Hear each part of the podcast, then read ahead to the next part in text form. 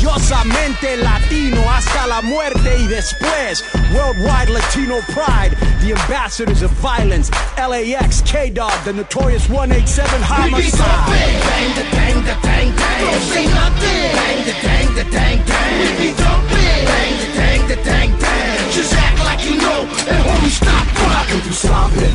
I'm from Miami, not Compton. Down with the essays in the 6-4 hopping. To my Boricuas in the 787. And those up in Brooklyn pulling 211. I come through stomping, rolling in my low top chucks, making sure you suckers feel me every time we buzz. Shackled up like a nut, going 5150, G'd up in the feet up, creased up in some dickies. I rap a lot, like the label out of Houston. Sneaky like the clucker in the shop, straight boosting. To all my gente down in Juarez. Cálmate un momento, no dispares. Put it down from Killer Cali to the MIA. Ask the homie Crazy K, yo man, that boy don't play. It's in my NIAK, putting it down all day. Representing Southern Cali, get in my way, don't get sprayed. We be dumping, bang the dang the dang dang. Don't say nothing, bang the dang the dang dang. We be dumping, bang the dang the dang dang. Just act like you know, and homie stop fronting. We be dumping, bang the dang the dang dang. Don't say nothing, bang the dang the dang dang. We be dumping, bang the dang the dang dang. Aquí regresamos con el podcast Boom, episodio 27. Este, Boom, brum.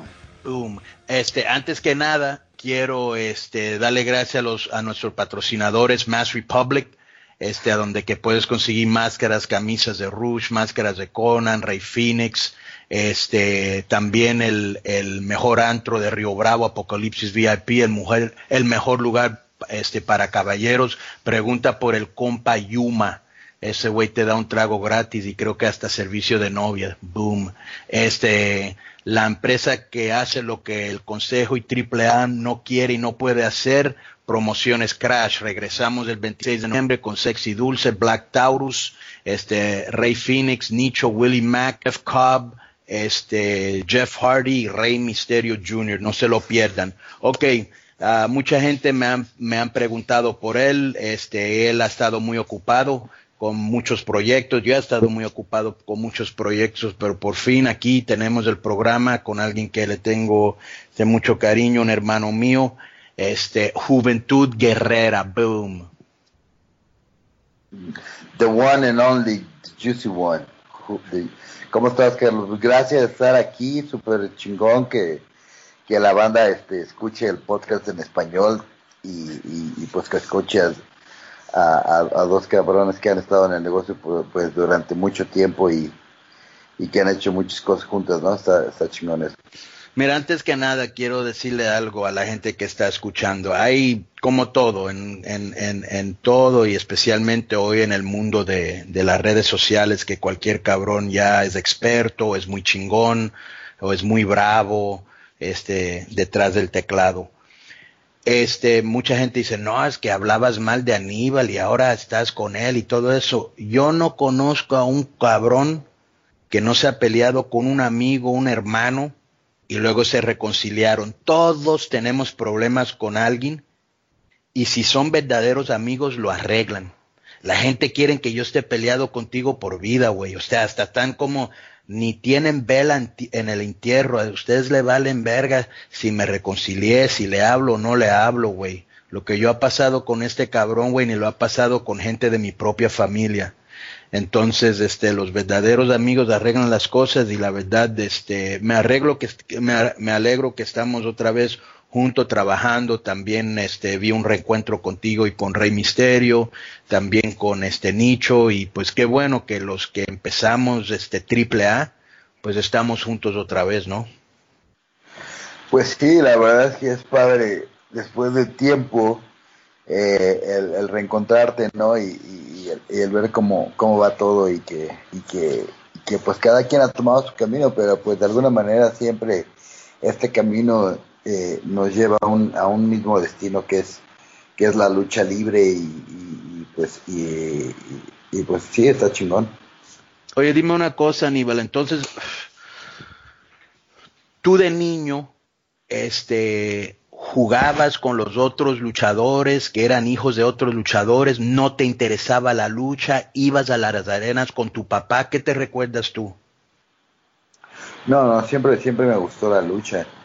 Eh, eh, y sí, en cuanto tenía oportunidad siempre iba al, a los gimnasios eh, que me llevaba mi papá y, siempre era como una emoción especial el saber que había otro hijo de luchador. Era así como, como el clímax, ¿no? O sea, porque, porque conociendo a mi papá sabía que, que algo iba a pasar. Aún sin saber tu lucha, pues te iba a meter así como los gallitos de pelea, ¿no? Entonces era así, era así una como como un cierto rush que, pasaba, pero que, me gustaba, ¿no? Y entonces ahí conocí a, pues de lo que más me recuerdo es el, hijo de Cobarde y el hijo de Lismark.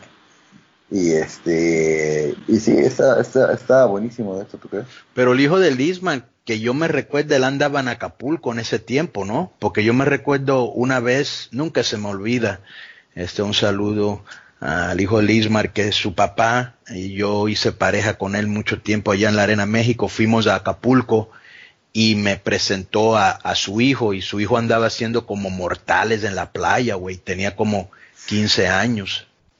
Ajá, sí, era bien, tenía una agilidad para hacer un heavyweight, ¿no? Bien cabrón. Increíble, increíble. Y su máscara, su máscara se parecía a la tuya, los ojos eran igualitos. Eso, eso yo me di cuenta de, de eso, ¿tú no? No. ¿Cómo crees? No, no, la verdad no. Pero dime una, pero dime una cosa, pero cuando eras morro, ¿jugabas con, con, había otros que eran compas tuyos, que eran hijos de luchadores? ¿Te topabas, no sé, con, con otros hijos de luchadores o no? Sí, te digo, eh, cuando, cuando, ah, no todo el tiempo encontraba a otros hijos de luchadores en el gimnasio, sabía que era de vez en cuando, entonces eh, sabía pero de todos modos era, una, era como un cierto rush saber que encontraría a alguien, ¿no? Un hijo de... Y tu papá te dijo algo como, este, siempre dijo, sí, este, te voy a ayudar a ser luchador, o te decía tienes que terminar el colegio, te puso algún, este, eh, objetivo que tenías que lograr antes de ser luchador, o siempre te dijo, órale, cuando estés listo, tú dime. Pues más que nada fue eso, como que se dio cuenta, como que él ya sabes que es de la, de la escuela ruda y vieja, dice, si no, no pierdas el tiempo y ponte a hacer algo en lo que te, que te deje provecho, ¿no? Entonces, este, eh, sí, como que me, pues todo se dio, yo me empecé a inclinar un poco más por mi, por mi, eh, por la lucha libre, pero siempre me gustaron todos los deportes, ¿sabes? Todos, todos los deportes. En la escuela era, era como, tenía cierta habilidad para, para los deportes y, me gustaba mucho el, estar como que siempre activo, ¿no? O siempre estando como este retándome para brincar más o para hacer mejores canastas o mejores pases, etcétera, ¿no? Ahora dime una cosa, ¿hay alguien que tú te recuerdas de morro que, que siempre lo quisiste conocer y un día llegó a tu casa o, lo, o lo conociste en la arena y, tu y te tomaste una foto con él o ¿Hay alguien que te recuerde tu infancia que te llamaba mucho la atención como luchador? Oh, sí, bueno, el que ya definitivamente ya estaba un poquito más grande, ya como más teenager, por decir. Y este, y, fue el vampiro, el vampiro porque venía con ese look del, del, del, hardcore, del heavy metal, que, que me influenció a mí también, ¿no? Entonces, yo cuando llegué y, lo conocí, pude estar cerca, así como que sí, sí fue algo muy padre, porque sí lo, lo admiraba por ese otro, otro mundo, eh, ese otro como look que tenía, que reflejaba el otro mundo que, siempre me ha gustado, ¿no? Que es como el de la música y el heavy metal. Entonces, tú, tú lo conociste cuando luchaba en la Arena México, cuando tu papá estaba ahí. Sí, tú me recuerdo muy bien que la primera vez le dije a mi papá que quería conocerlo, empecé, empecé obviamente empecé a ver que cómo empezó a, a, crecer su carrera y este y, una vez lo fui a ver a la, a la, a la pista Revolución. Ajá. Y ahí fue la primera vez que lo conocí, súper padre, súper buena onda, ya platicamos. Y Creo que te, te regaló una chamarra, ¿no? Exactamente, y, y, la segunda vez que lo vi ya fue que me regaló la chamarra. Y este, y pues sí fue, fue, fue, súper padre, ¿no? Porque me fuera una pinche chamarra, pues sí, no era una, no era una barata, una chamarra barata, era una chamarra chingona, güey. Sí. Y, que me la haya dado sí significó mucho, o sea, de, de pues sí, eh, pues entonces, pues desde ahí, pues ya, este, de, eh, aparte de eso, aparte me acuerdo, de, por ejemplo, de otras yo estaba chiquillo, como 8, 9, 10 años, y, me tomaba fotos, por ejemplo, con Aníbal o con, eh, este, sí, como que con ese tipo de luchadores, ¿no? O, iba a los vestidores y me encontraba a los, a los brazos, ¿no? Y, este, yo de morrillo, ¿no? Ya después de grande, pues ya los, los, topé, ¿no? Hay alguien que, porque tu papá era, pero tremendo luchador, güey, muy, muy bueno ¿Hay alguien que te llamaba la atención cuando luchaba con tu papá? Pues eran, eran muchos, fíjate que mi papá siempre sí, sí pues obviamente yo lo viví de cerca y mi papá tuvo muchas rivalidades pues con toda la división welter que era básicamente como la división crucera, ¿no?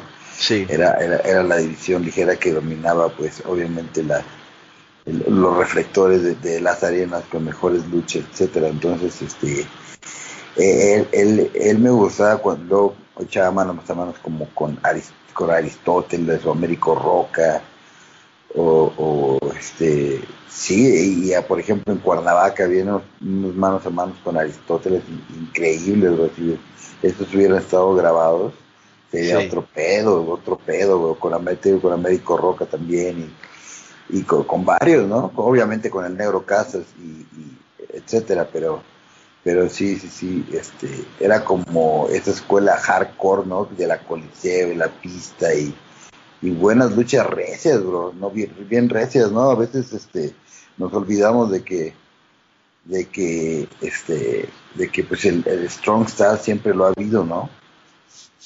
Sí, y yo lo vi en Tijuana contra el negro y increíble lucha que daban los dos, la verdad, uno de los mejores luchadores que, que he visto.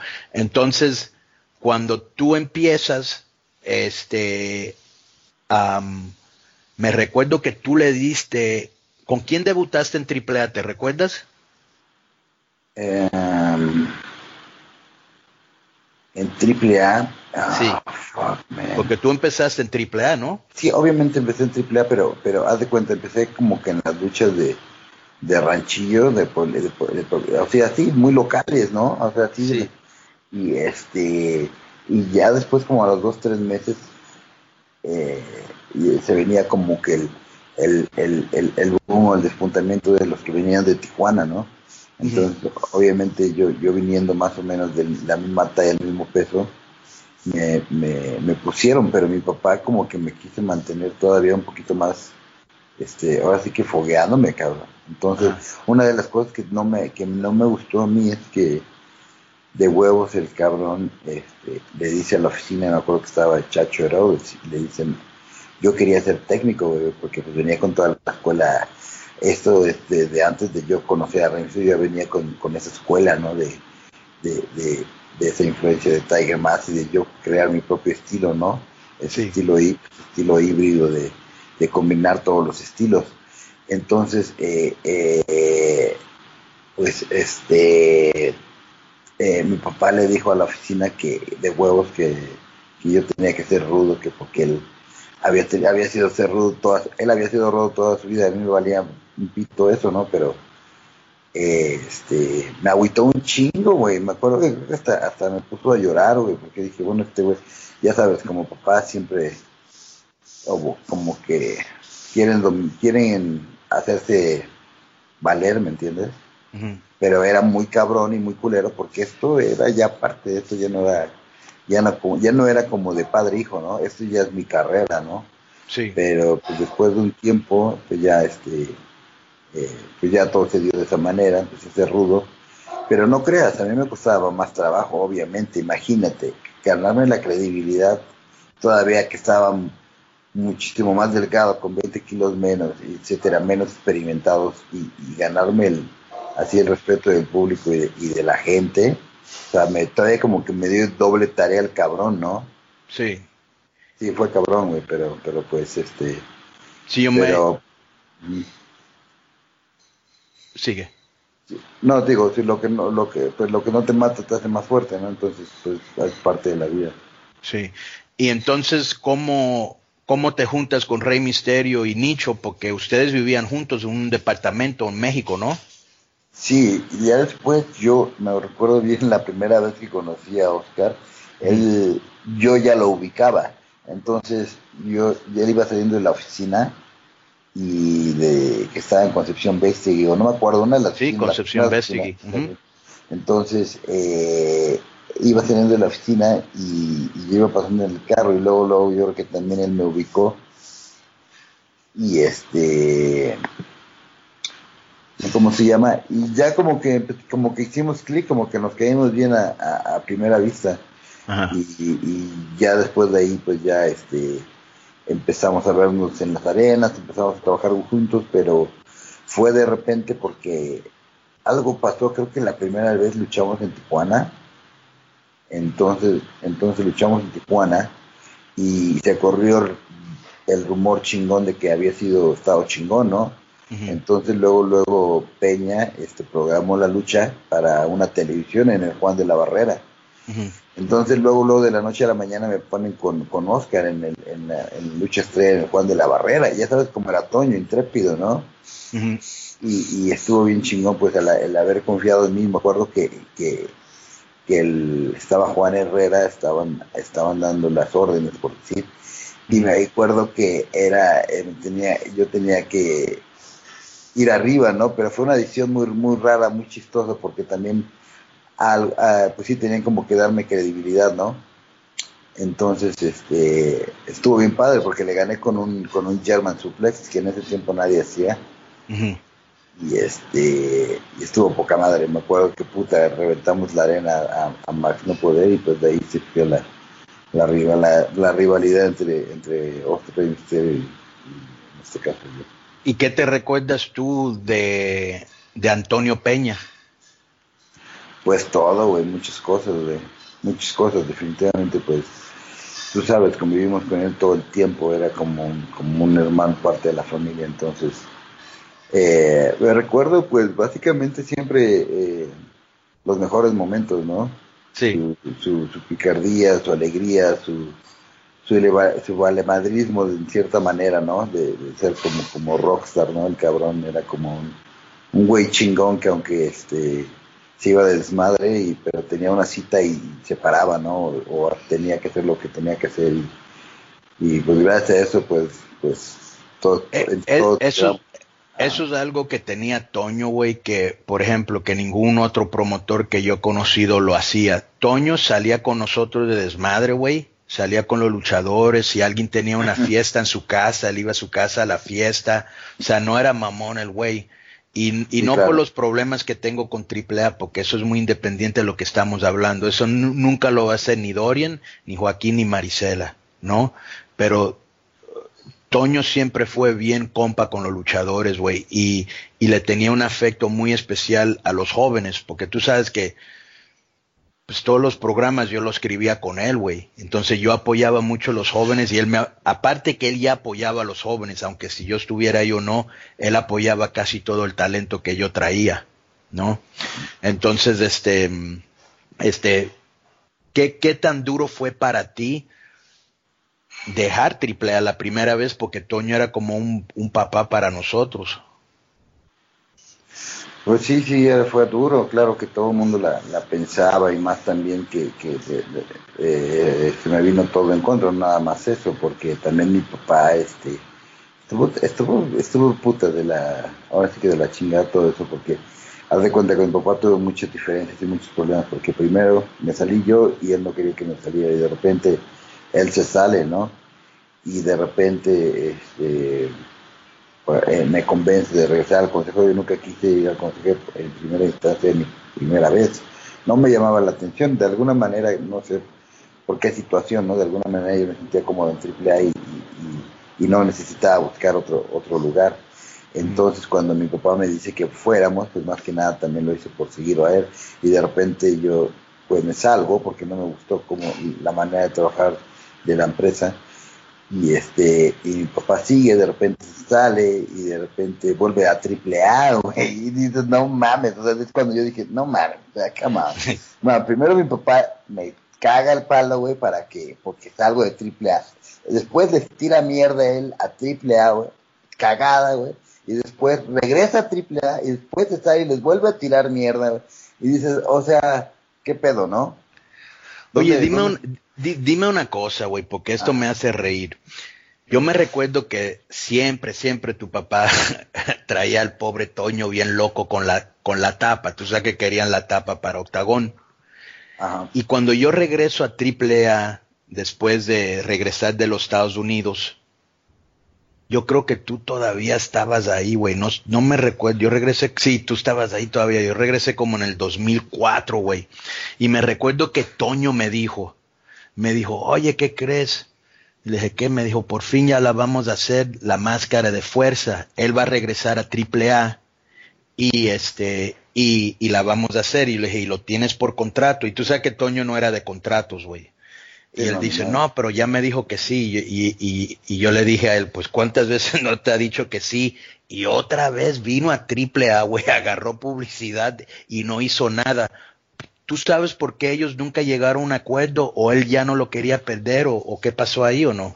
No sé, mi papá nunca me platicaba eso, güey. ¿eh? Mi papá siempre lo tuvo muy, muy hacia la expectativa. Para nosotros nunca él la quiso perder. Realmente a lo mejor sí estaba jugando con Toño, güey. ¿Me entiendes, güey? Sí. Y en realidad el papá era el que estaba jugando a Toño y, y, sí. y mi papá siempre ha dicho que, que Toño jugaba a mi papá, ¿no? Y era viceversa, ¿no? Tal vez. Sí. Este, entonces, me recuerdo también, güey, este, que tú le dices la bienvenida al perrito en AAA, hicieron como una lucha como a Mateo, ¿no? Sí, eso estuvo bueno, güey. Eso estuvo bueno. En, Ese fue muy buen ángulo, aparte. Sí, estuvo chingón y, y, pues imagínate, estuvo bien creíble porque pues obviamente mi papá me entrenó bien, lucha olímpica, entonces realmente... Y era la gente del ángulo, porque mucha gente no sabe del ángulo. Ah, era, era una lucha exhibición, porque él todavía no era profesional, pero como se calentaron los ánimos, cuando lo presentó y nos madreamos, entonces nos pedimos una lucha en exhibición, sin cuerdas, de lucha olímpica. Entonces, eh, ahora sí que sin preparar nada, él era todavía más inexperimentado, pero así totalmente, ¿no? Sí. Entonces, este, la lucha salió poca madre, como si hubiéramos sido dos pinches cabrones con unas tablas, güey. No mames, calentamos a la gente, güey, de principio a fin, güey, con una psicología, güey. Este, chingona, güey. Yo la veo ahora y digo, no mames, teníamos, no tenía yo ni 20 años, güey, tenía como 18 años, güey. Y el perro tenía como 16 años, güey y la gente la teníamos loca, güey. La gente estaba bien caliente, güey. A mí lo que me llamó mucha la atención es que ahí ya tú te estabas haciendo, ya estabas empezando a agarrar tu propio estilo, Aníbal. Ajá. De, de rudo, güey, chingón. La gente ya estaba empezando a reconocer tu trabajo y los, y los luchadores también. Pero el perro, como se parecía tanto a su papá, güey, la gente lo agarró luego, luego, cabrón. Luego, luego, güey. Creo que lo hicieron en Guadalajara, ¿no? Sí, en Guadalajara, güey. En Río Nilo. ahí fue, güey. Sí. Sí, histórico, güey, la verdad, súper, súper chingón y este, y pues para la historia, güey, imagínate, en paz descanse el perrito aguayo, güey, pero pues desde ahí viene la historia de, de, de, de, pues de nosotros, ¿no? Que hemos estado en esto. Sí. ¿Y, ¿Y qué recuerdos tienes ante que nos vayamos a ECW? ¿Qué recuerdos tienes de, de AAA? En, en tu primera vez ahí. Ah, los que más sobresalen cuando tú piensas en esa época. Ah, bueno, sí, obviamente me recuerdo. O sea, tú pensando, puta, estoy haciendo dinero, estoy viajando, vivo con mis compas, qué chingona es la vida, o, yo quiero más dinero. ¿Qué, ¿Qué pensabas tú en ese tiempo, güey? O sea, eras un joven con fama y dinero, cabrón. Ajá, pues, pues vivía el momento, ¿no? O sea, fue, vivía el momento, la verdad, era, era, era padre, pero si me dices de aquí me recuerdo, me, recuerdo de los machín, de, de Eddie, ¿no? Cuando estuve en México. Y este, y para mí, puta, cuando venía Eddie, yo quería estar, pues, obviamente, trabajando y estar en el camino con, con él, ¿no? Para aprender de él, ¿no? Y pocas veces me tocaron, y fue, eh, fue cuando ya empezó él a trabajar poco más y poco más en, en los Estados Unidos, y, y, ya no, ya no pudo venir, ya no pudo venir, pero pues, gracias a Dios, yo pude alcanzarlo allá, entonces estuvo, estuvo bien chido eso. Sí, entonces, este, pues nos salimos de AAA. Uh, ¿Tú te recuerdas por qué nos salimos o no? No, pues ya, ya, ya, no, ya no había buena relación, más que nada, porque pues Toño no, no, no, pues ya se, había diferencias, ¿no? Ya de, dinero y de, libertad, etcétera.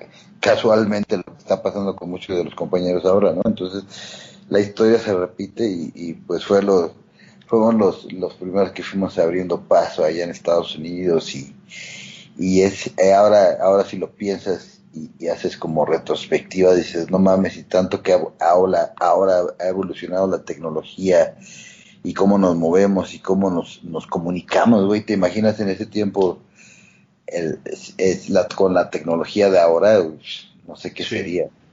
Pues y es bien chistoso porque mira, fuiste parte de, de, del principio AAA, una empresa que 23 años después sigue vigente este, revolucionaron la lucha, güey, en México.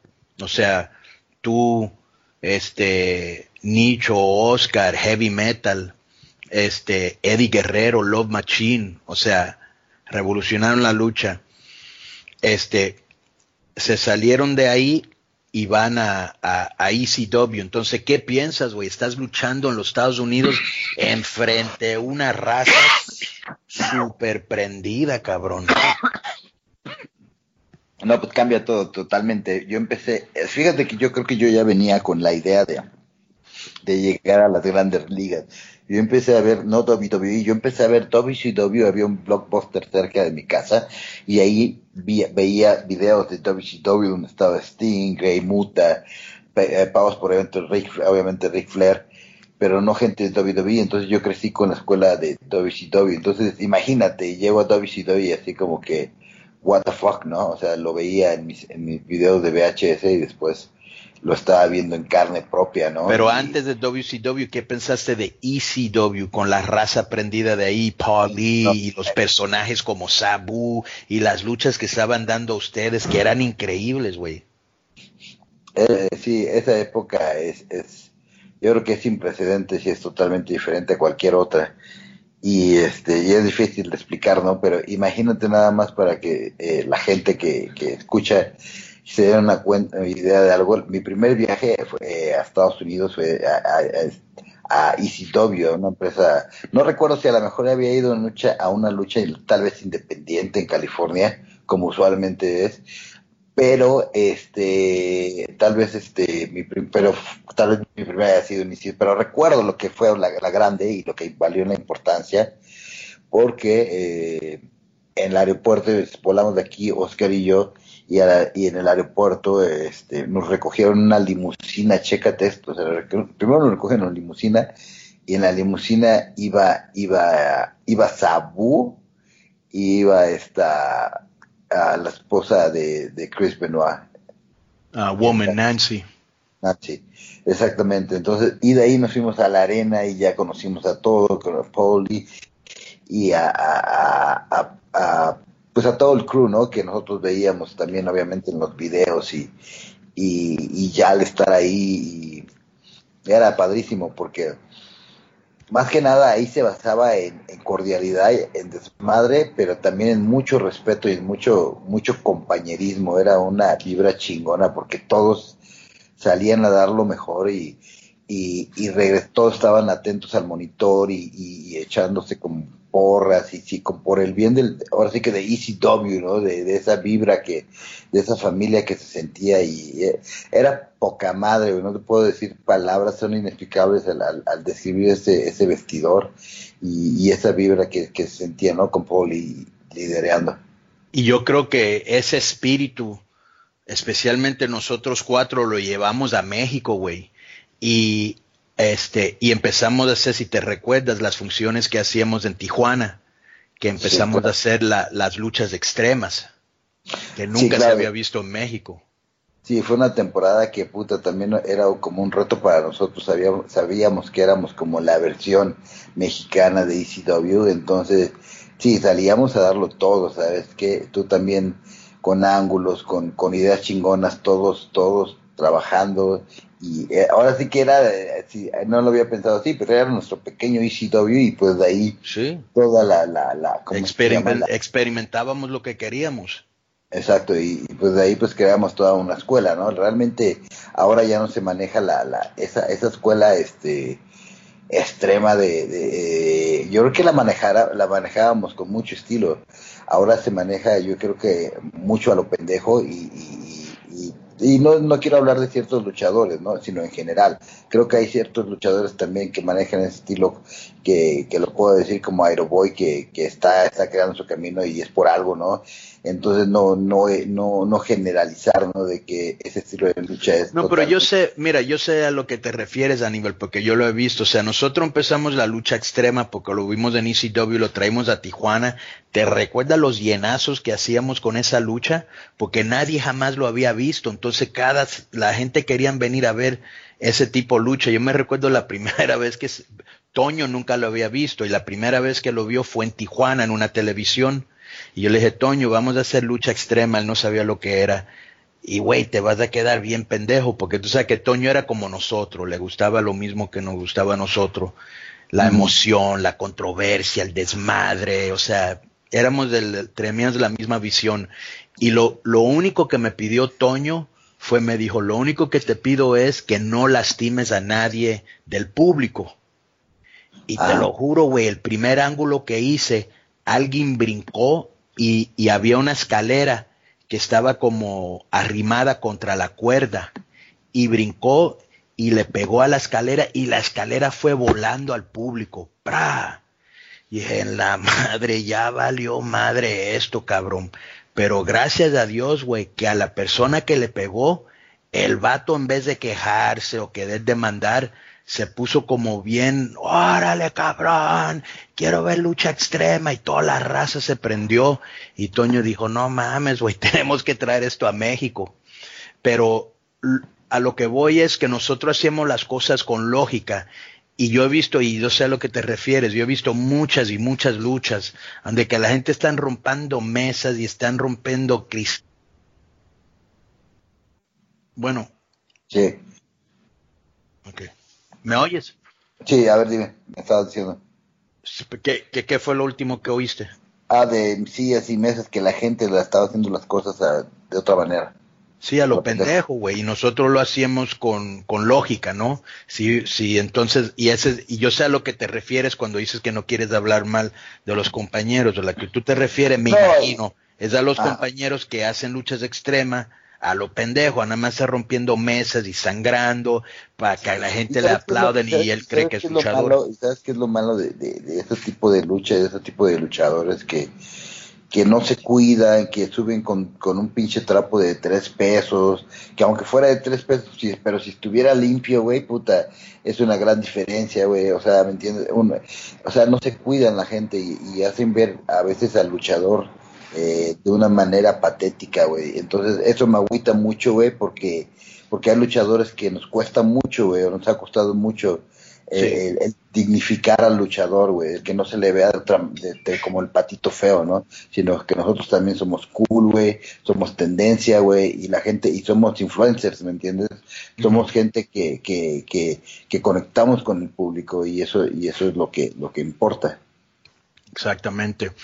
Este, mm, entonces, nos vamos de ECW a lo que en ese tiempo se convirtió la empresa más fuerte en el mundo. Es la única empresa que le ha ganado a la WWF 52 semanas seguidas.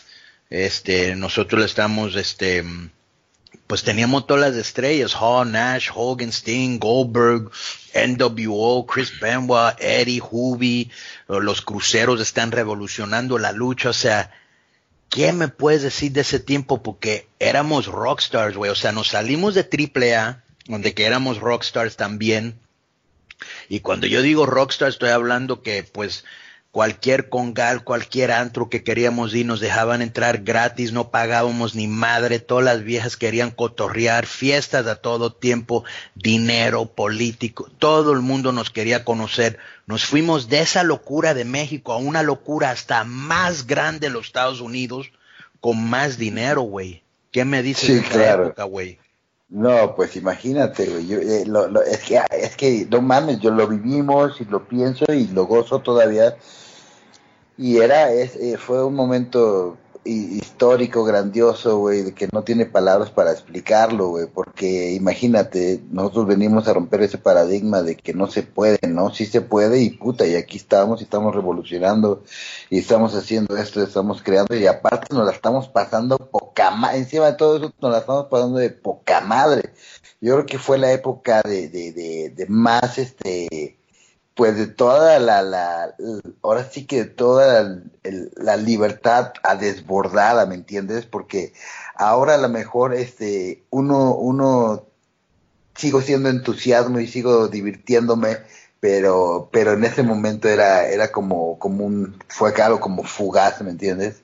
Y ahora este, y ahora ya uno como que es más maduro y, y, vive el momento de, de pero, pero, pero, imagínate una cosa, Aníbal uno, tú sabes que a mí me encanta mucho la historia de la lucha. Yo, yo, yo he mirado todos los rosters de todas las empresas de todos los tiempos. Creo que jamás ha habido tanto talento bajo un techo como en esa empresa en ese tiempo. Y todavía, güey, lo que tú y Nicho y Oscar y Eddie y, y Malenko este, este, La Parca también lo tengo que poner ahí, Silver King, Humberto Garza, güey, todos esos güeyes lo que hicieron ese tiempo. Pero ustedes fueron los tres principiantes, no nada más revolu, porque una cosa es ser un buen luchador, güey, otra cosa es salirte de México, ir a los Estados Unidos con todo el racismo que existía, porque tú sabes que en el tiempo nosotros todavía existía el racismo en la lucha. Este, con todos los estereotipos de que no, que la lucha libre, nadie le va a gustar en los Estados Unidos porque no lo entiende. Este, todo eso, y ustedes revolucionaron el estilo, algo que todavía hasta este día se ve. Tú le hablas a cualquier luchador de hoy en día que es volador y siempre te van a decir, no, pues yo veía videos de Aníbal, de, de, de Oscar, de Nicho, y ahora, por lo que ustedes hicieron, hay un PWG que es, un exitazo ahorita en Los Ángeles. Hay una división de cruceros en la WWE que no existía antes. Hay un X Division en TNA. Eso es algo que ustedes fueron los que empezaron. Sí, exactamente. Cada, cada compañía y cada, cada ahora esta, este, esta división de diferente nombre, de diferente manera, pero es la misma, ¿me entiendes?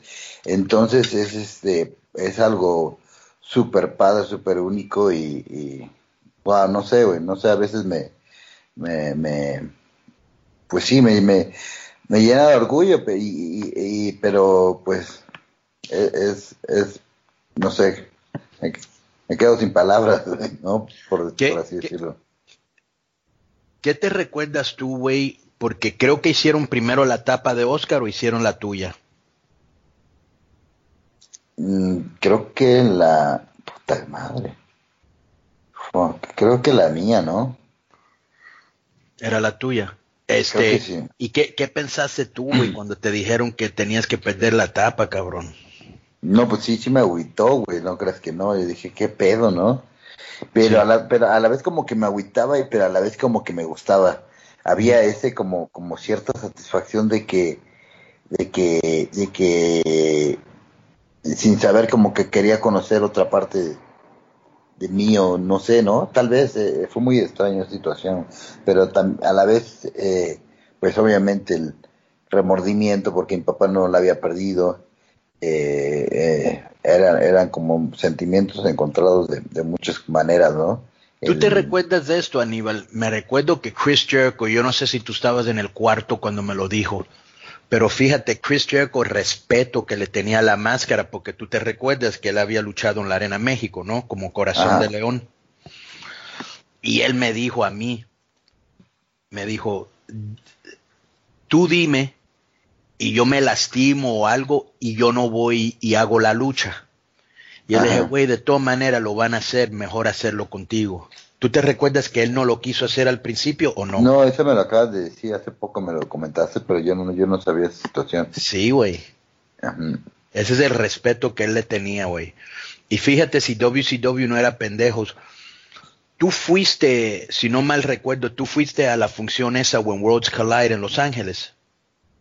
Ah, sí. No, no, fíjate que no, no tuve, estaba, por algo no, no, no, no estuve programado, pero este, pero sí, obviamente supe de esa función. Sí, porque en esa función había tanto talento y WCW la produció y no le interesaron ni a Machín, ni a Eddie, ni a O'Reilly, ni a nadie, güey. O sea, nunca entendí, es, ahora es cuando están entendiendo el mercado latino, no cuando estábamos nosotros, ahora es cuando lo están entendiendo.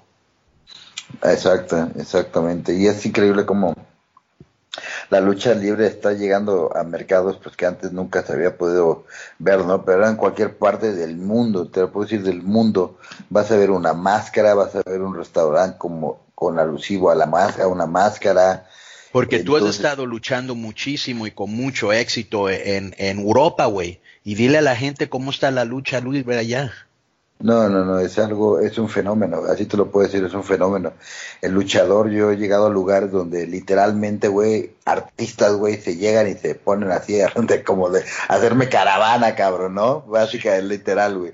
Y te sorprende, pero, pero es un cariño padre, es un respeto único que dices, wow, o sea, y admiran la lucha libre y luego te enseñan mucho de ellos sin, de esperártelo, te enseñan que tienen este colección de tal enciclopedia o, conocen de tal época, güey, y dices, no mames, o sea, no nada más, o sea, hay ciertos, hay también conocedores, güey, ¿no? Entonces es cuando dices, qué chingón, güey, o sea, qué chingón que la lucha libre, güey, no mames, es, es, es única, güey, es algo que, que puta madre, güey, y va a seguir creciendo y creo que ahorita está en un boom eh, eh, te digo, yo creo que más, más fuerte tal vez este, afuera de México, pero pues obviamente en México que también lo, lo, lo ves eh, eh la 24-7 aquí, 24-7 ves algo que sea alusivo a un luchador, entonces no, no podemos taparle los ojos que, que somos amantes de, de, de, los superhéroes, de, de, identificarte con alguien que pelee por ti y que te haga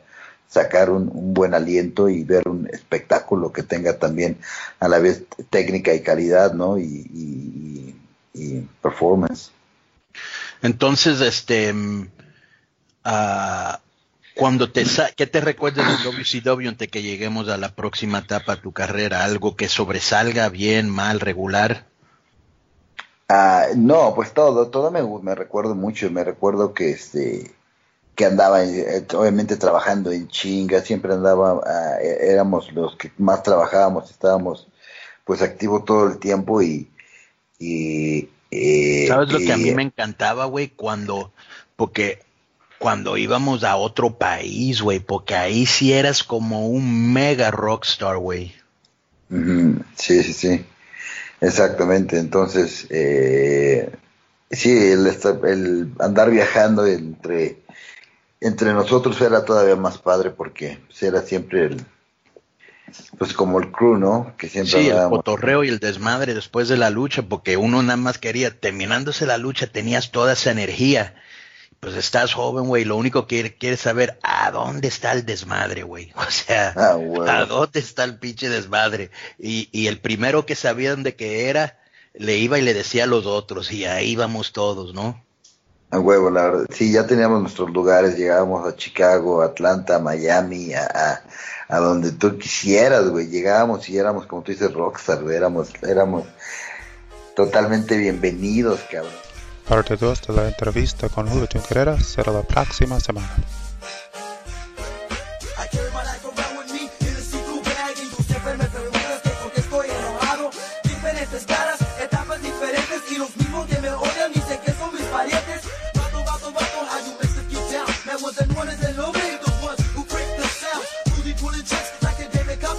Let's.